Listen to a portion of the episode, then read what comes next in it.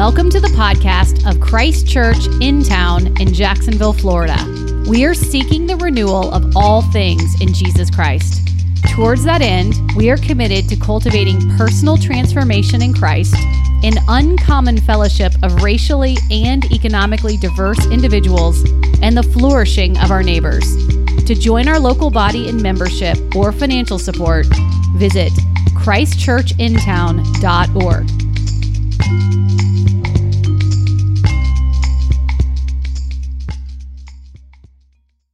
This morning, we are going to be continuing in a sermon series that we've been in uh, for the last few months in the book of Exodus. Uh, and we'll be in Exodus 33 today, reading from uh, verse 7 through 23.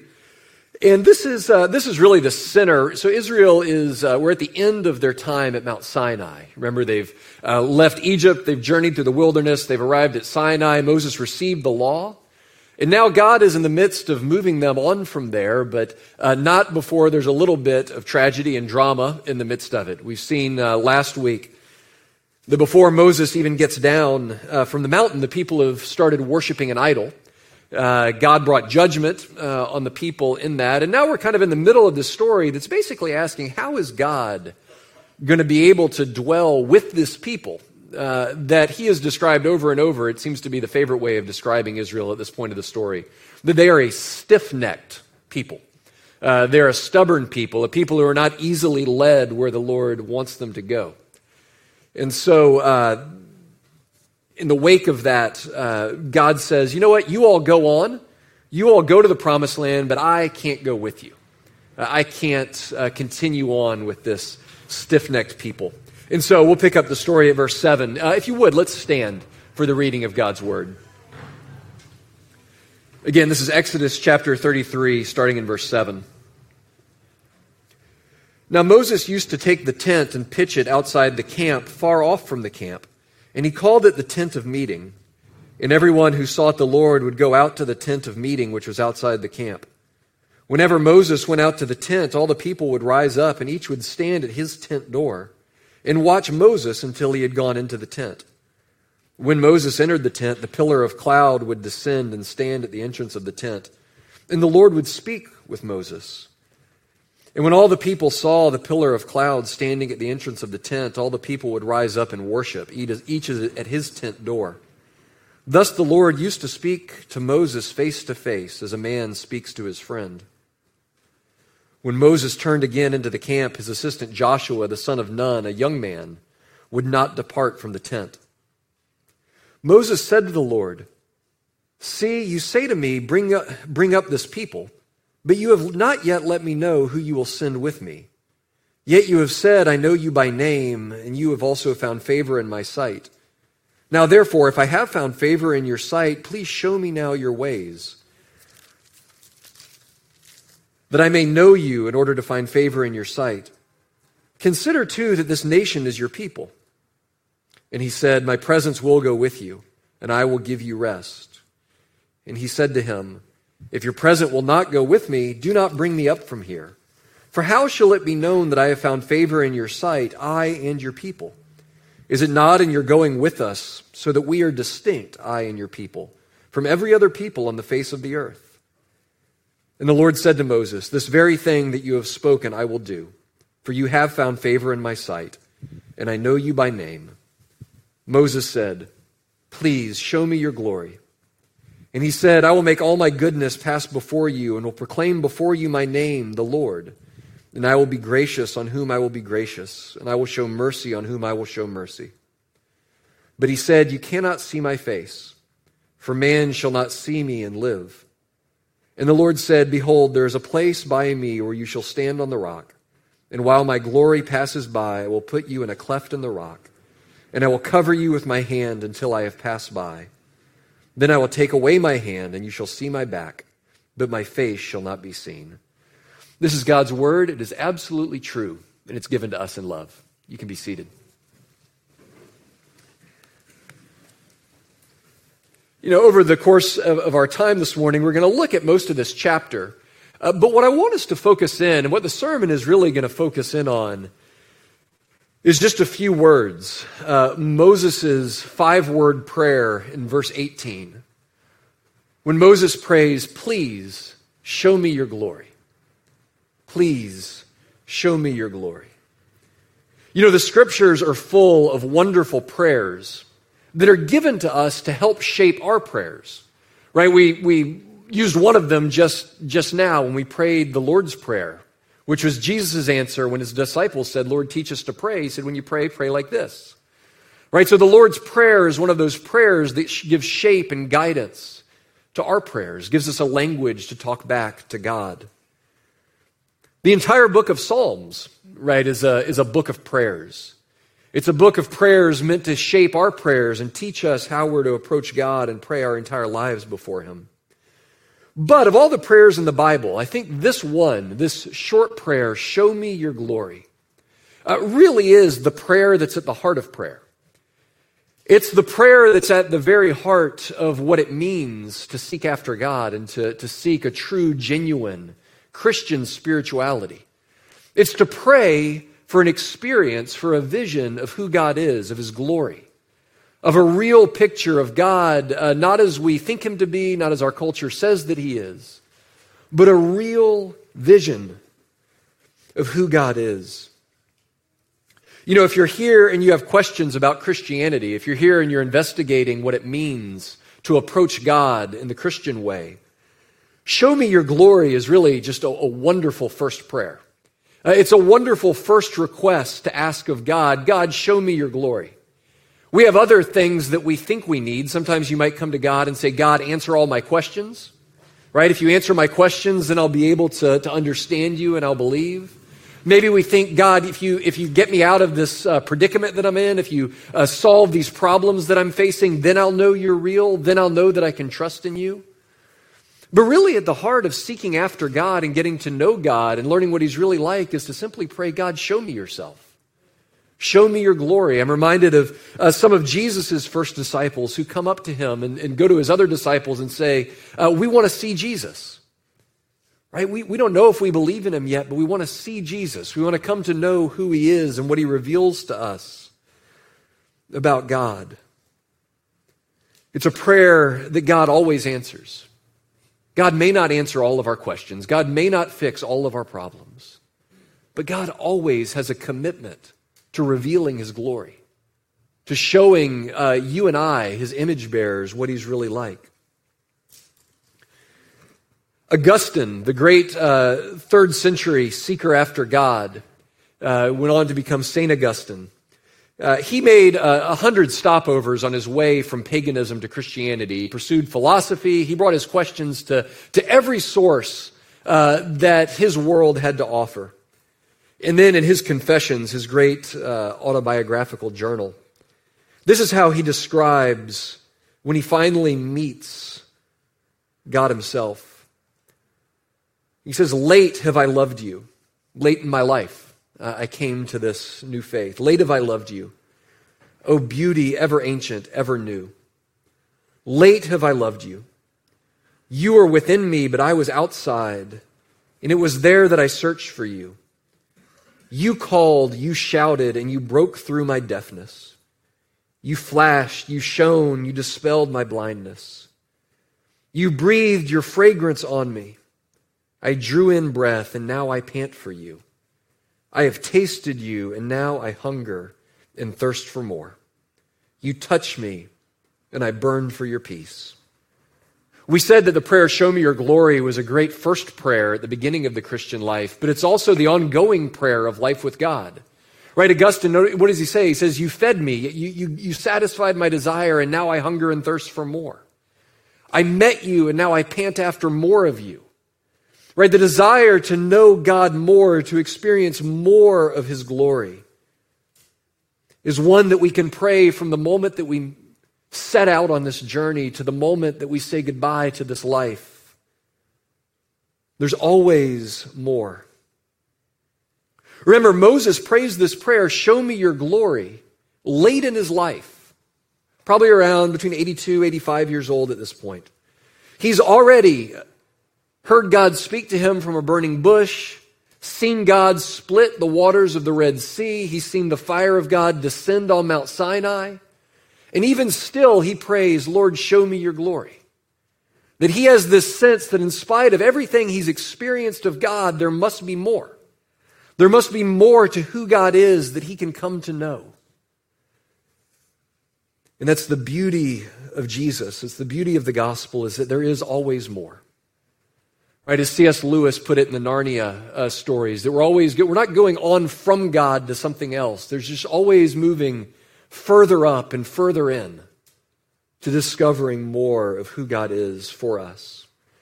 And so we want to look uh, this morning at how we can see God's glory. The first thing we want to see is that God's glory is seen most clearly in His grace. God's glory is seen most clearly in His grace. Love the way that God describes himself here towards the end of this in verse 19. I will be gracious on whom I will be gracious, and I will show mercy on whom I will show mercy. Really, the core of this chapter, the, the, the, the core of chapter 33 is this How can a holy God continue to live with a sinful people? Right? This is, remember, comes in the wake of the unfortunate golden calf incident. Right? It comes in the wake of Israel's, uh, to this point, their greatest tragedy as a people. Uh, that despite everything they had seen God do, they wandered from Him and made a graven image uh, to hold their worship and their trust. And so, in the beginning of chapter 33, God tells them this He says, Look, you all depart, leave Mount Sinai, and go on. You go into the promised land. I'm going to be good to my promise. You can still take over the land. I'll still drive out the inhabitants of the land before you, so I'll give you victory in battle. St- it'll still be a land flowing with milk and honey. All of your needs will, will be met. You'll be able to prosper there, but I will not go with you. You can go and you can have everything I promised, but you can't have me. I can't, I can't live with you because of your sin, because you are a stiff necked people. Now, we should pause here and say and admit honestly that, that for many, this sounds actually almost like an ideal religion, an ideal relationship with God. God says, You can have all of my stuff, and you don't have to deal with me. Right? You can have wealth and prosperity, you can have victory, you can have fulfillment, but you can't have me. To many of us, this sounds like Okay. Where, where do I sign? I get, I get wealth, I get victory, I get prosperity, I get health, everything's going well. Right? This is uh, really at the core of the way that many in our world believe we approach God. That we approach God because of what He can give to us. Right? This is the core of, uh, remember the prodigal son in Jesus' parable. When he says to his father, Give me my inheritance now so I can leave you. He wants the Father's stuff, but he doesn't want the Father. This is at the core of a way that approaches God as a means to an end. It says, God, give me what I want, right? I approach God to get what I want out of life, to get the job that I want, the relationship that I want, the prosperity and the health that I want, maybe even the inner peace that I want. And God says, You can have that without me. We have to understand that Christianity, spirituality from the, from the perspective of the Bible, is utterly empty without God at its core. Right? It's not so much the stuff that God gives us that matters. It's God Himself, the great gift that God promises us. The greatest gift that Israel hoped in wasn't the land, it wasn't the victory, it wasn't the land flowing with milk and honey. It was that core promise that God said that I will be your God and you will be my people. It's that I'll dwell in the midst of it with you. You can live a life with me at your center. You know, you can have a good life without God. I think we do ourselves and our neighbors a disservice when we tell them, you know what, without God, you're going to be miserable. Without God, you're probably going to be poor. Without God, you're, you're going to be miserable and empty and selfish and terrible. Because there's a problem with that is I know a lot of people who don't believe what I believe who seem quite happy. Right? I, I know plenty of my neighbors who don't believe what I believe and are, are very generous and kind and loving people. Right? The core of the Christian, the Christian offer and the Christian hope isn't that you can't be good without God or that you can't be good without Jesus. It's that you can't have God without Jesus. Right? It's not that you can't have a good life and a happy family and get married and, and all those things Without God, it's without Jesus, it's that without Jesus, you can't have the Father. Without Jesus, whatever goodness this life holds for you, without a way to God the Father at the center of it, in the end, it'll all come to nothing.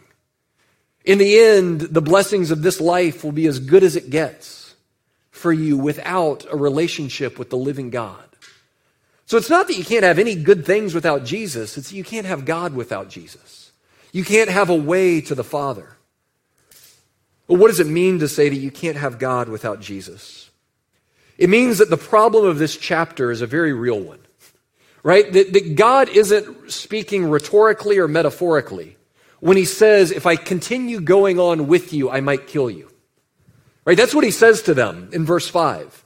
If I go with you, you stiff necked, sinful people, I can't guarantee your safety. I might consume you in my holiness and in my wrath.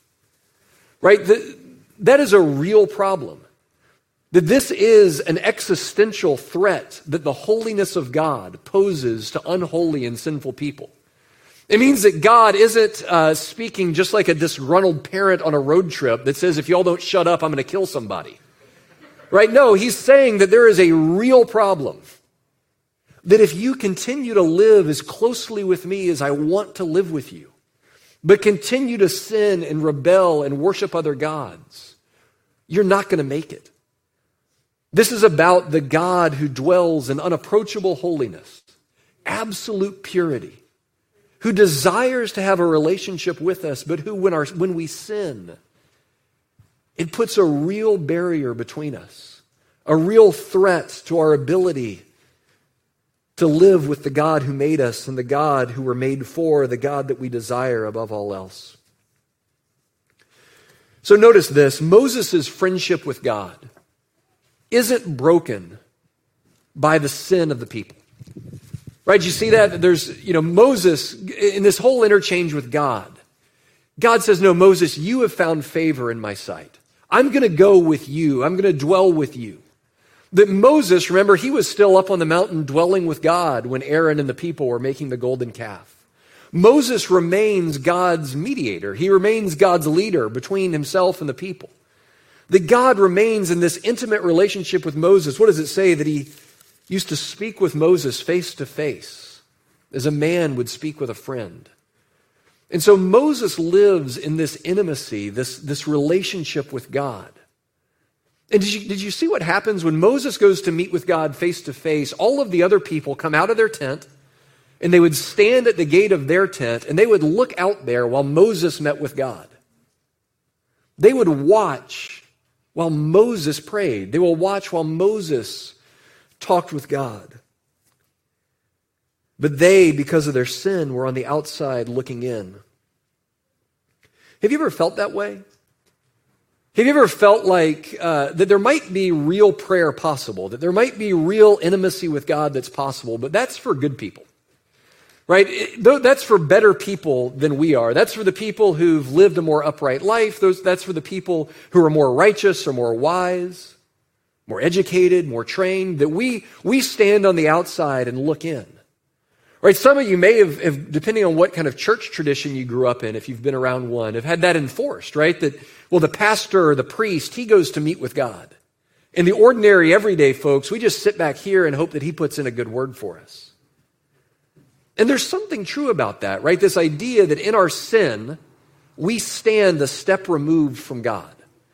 That in our sin, we are on the outside looking in. But this is why the scriptures say, the scriptures say that, that Jesus is one like Moses, that there's some ways that Jesus is like Moses, but in so many ways, Jesus is better than Moses. Jesus is a, is a, is a truer Moses. Right? Because what? Jesus, we stand and we watch Jesus' intimacy with the Father. It's one of the things that stands out the most to us when we read the Gospels. Right? That Jesus talks to the Father as though he's in this unbroken intimacy. He speaks with the Father as though the, uh, there's this schedule and he knows exactly where the Father wants to move him and what the Father would have him do. He prays to the Father with this absolute trust in the Father's power. He submits his life to the Father with absolute trust. But Jesus doesn't leave us on the outside of that. He doesn't leave us standing at the entrance of our tent while he goes into the inner tent to meet with the Father. He says he makes a way for us to come into the tent. He makes a way for us to know the Father just as intimately, just as perfectly, just as purely as he does. Right? The Gospel of John tells us that to all who believe, he gives the right to become children of God. Right? That he, the only begotten Son, gives the right for you and I to be adopted in, to come into the family, to come into the tent, to know God face to face, to no longer be on the outside looking in, aware that our sin keeps us from Him. He invites us in, not just through his prayers, as Moses does here, but through giving his life, laying down his life, so that we could taste life with the Father. God's glory is seen most beautifully in His grace. That this is where we see who God really is in His grace and His laying down His life for us. Secondly, God's glory is seen with His people. God's glory is seen in fellowship with His people. There's this whole exchange between verses 12 and 15 that's a little bit hard to follow. Uh, it's a little bit hard to follow, especially in, in, uh, in English, which is what most of us are reading this in. Um, but what seems to be going on here is that God comes to Moses, or Moses comes to God, and he says, Look, you've told me where you're going. You've told me that you'll lead me, but you haven't told me who who's going with me. Right? You haven't told me who's going to accompany me on this journey.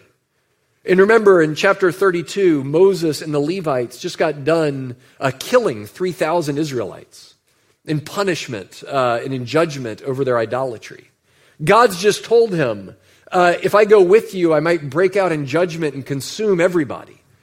And so I think what Moses is asking is okay, you've told me I can go, but who's going to make it?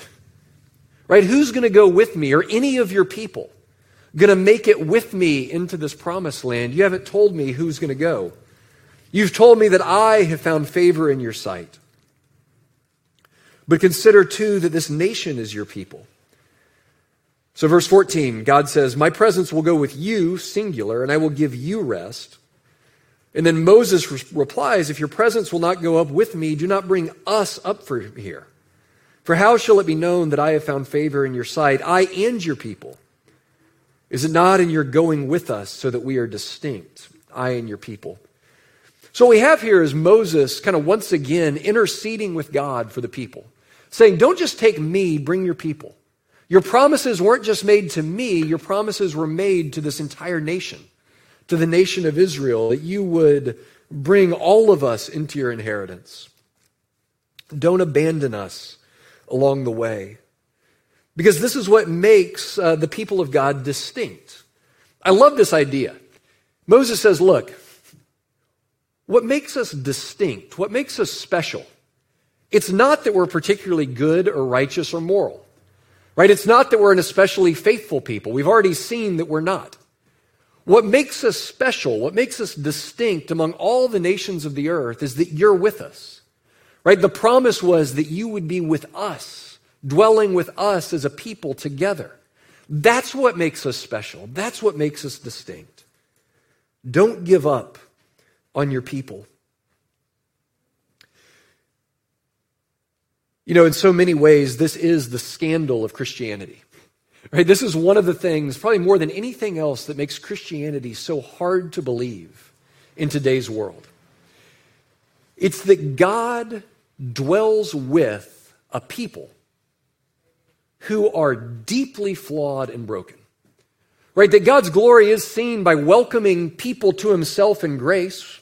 Right? That he does welcome us to himself in spite of our sin but that God continues to identify himself and to join his name to a people who are by our very nature sinful and broken and at times faithless and wandering. Right? That God says that what makes the church the church, what makes the church distinct, is not necessarily that we are any better than anybody else, but it's that He promises His presence will be with us by grace that he pours out his spirit on ordinary, everyday people who, who apart from him are not all that special, but with him become something beautiful. Right? It, it, it's amazing that God says that the way the world will see my glory is through the ordinary flesh and blood people of the church.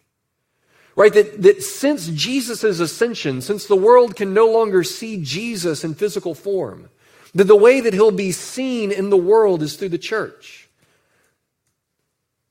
The New Testament uses uh, some amazing metaphors for this that, that Christ is the head and that we are the body. Right? That the body, his hands and his feet, that, make, that give physical expression to his will in the world. That he's the vine and that we're the branches bearing fruit. That as we stay connected with him, we bear real and living fruit in the world.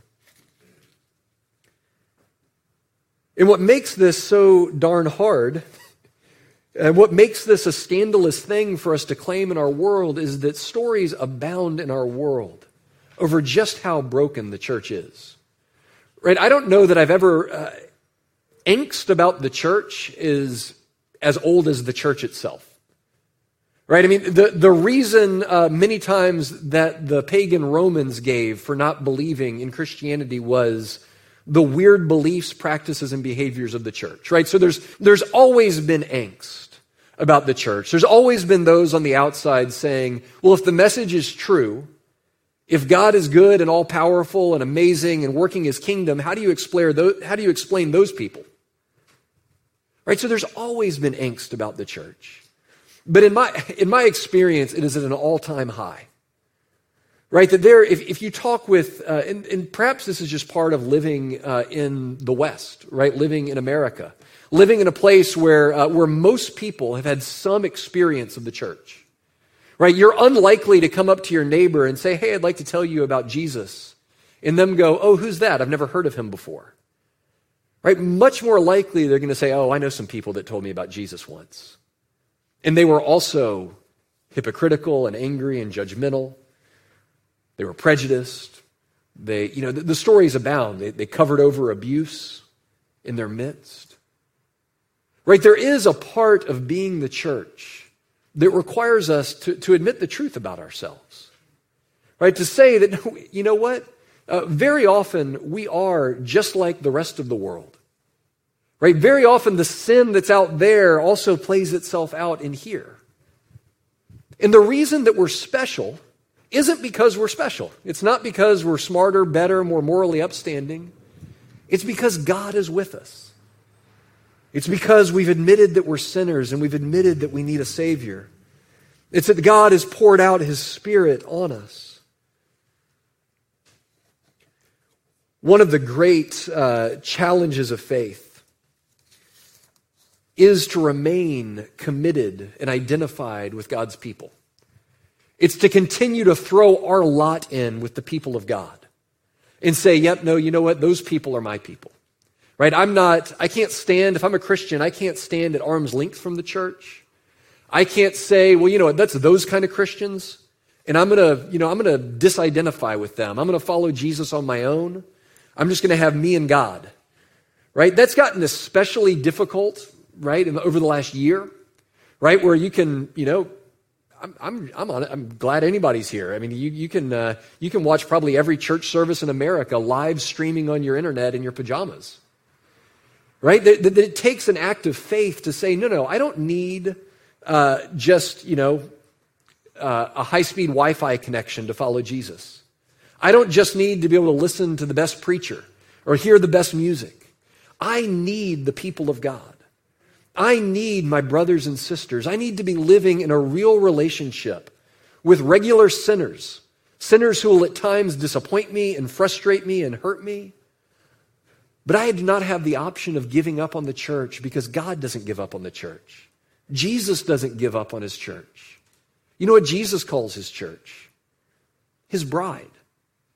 Right? That, that he relates to us as a husband does to a bride. He loves us and He pursues us.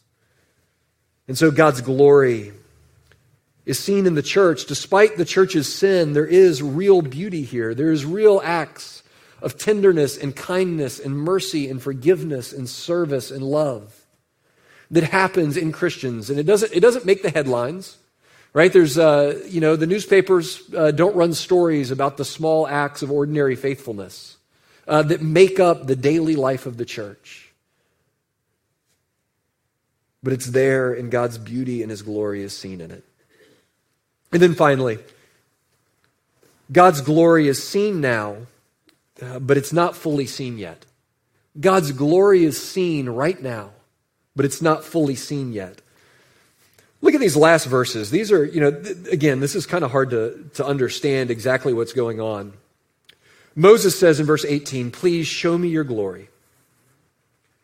And God said, I will make all my goodness pass before you, and I will proclaim uh, before you my name, the Lord, and I will be gracious to whom I'll be gracious, and I'll show mercy on whom I'll show mercy. But he said, You cannot see my face.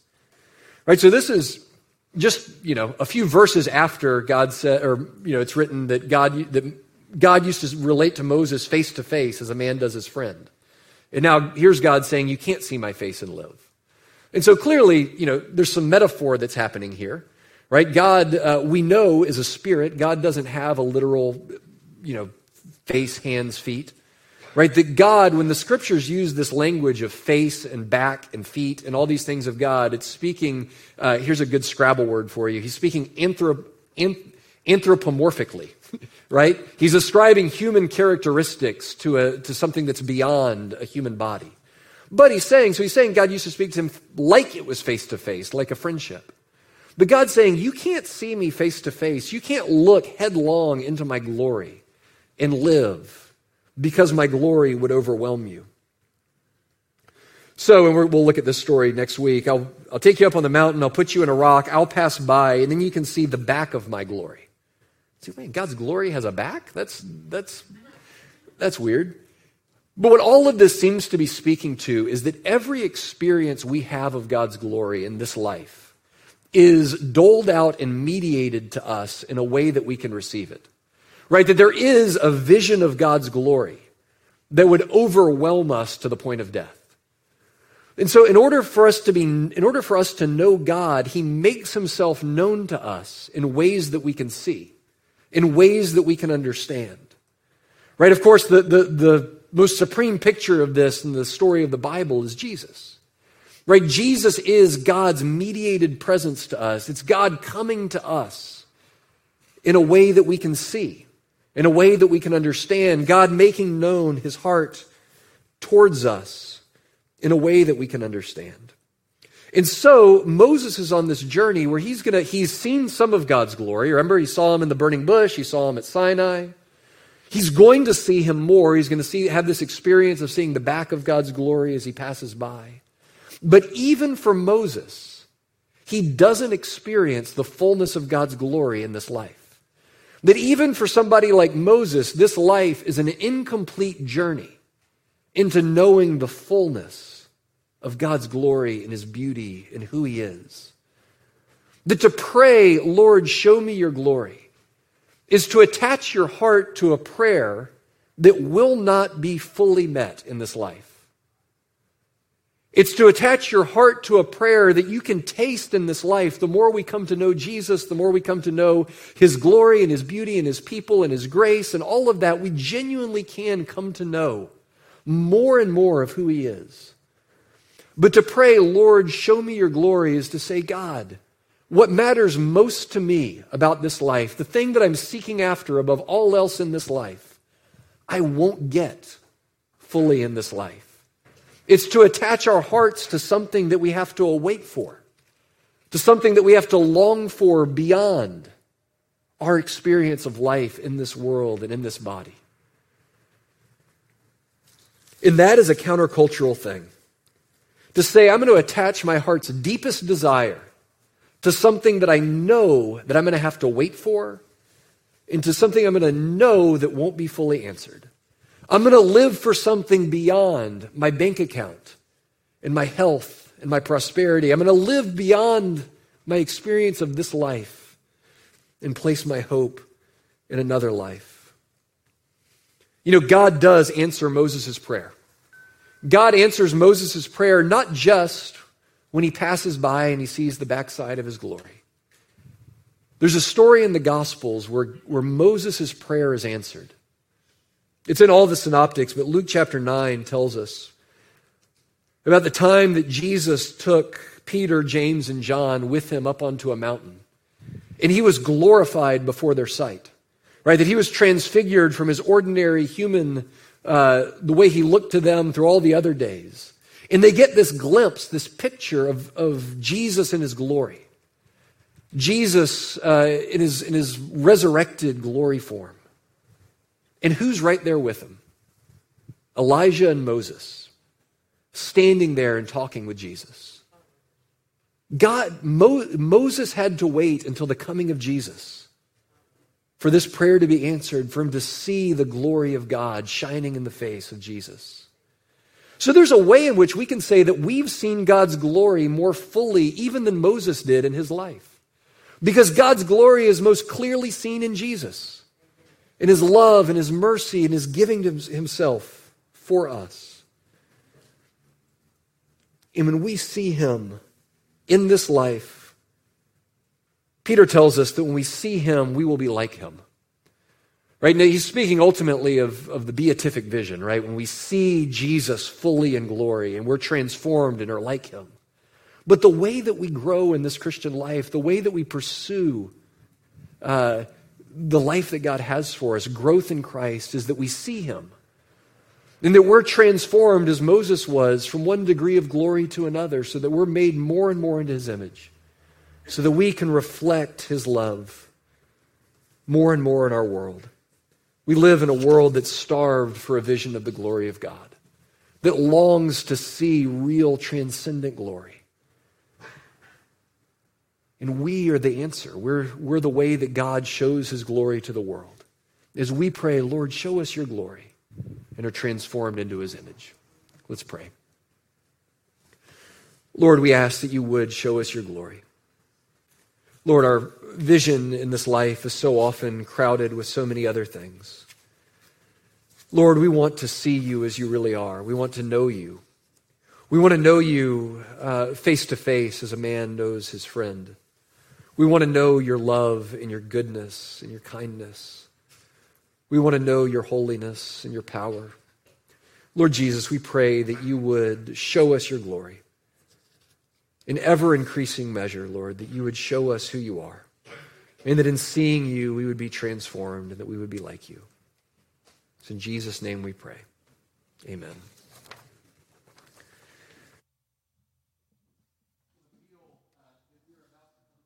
uh, as we come to communion is the place where God still meets with us face to face. It's at this meal that God promises that His presence, the God who we know is present everywhere, the God who's not constrained by space or time, promises that in a special way, when His people gather around this table, that He is with us, that He's with us by the power of His Spirit, that Jesus is, is giving us himself, his broken body, and his shed blood every time that we come around this table. This is a meal for those who recognize themselves to be sinners in need of a Savior, and those who have trusted in Jesus for that salvation. If you're here with us and you still have deep questions about Christianity and you're just not sure if you believe it all, uh, first off, we are so incredibly glad and honored that you're here with us. Uh, but the scriptures do say that you should wait to take this meal until you can do so uh, with uh, a common faith with His church. And so we hope that that day uh, comes soon. And this is a beautiful day to come into the tent, to, to trust in Jesus, and to come to the Father. But, friends, this is a meal for sinners. It's not uh, for perfect people. It's not for people who never doubt or who never wonder. It's for sinners who need Jesus and who come to him to be filled. Let's pray. Lord, we come to you in need of your mercy. We come to your table as beggars, uh, in need of you to fill us and to satisfy us. And at the same time, Lord, we recognize that we also come to your table as sons and daughters. Uh, Lord, we come to the family table as those who, uh, by virtue of the grace of Jesus, uh, have a right here, who belong here, not because of our goodness, but because of your grace. And so, Lord, as we come, we pray that you would feed us with spiritual food, that you would sustain our faith by giving us your very self. It's in Jesus' name we pray. Amen.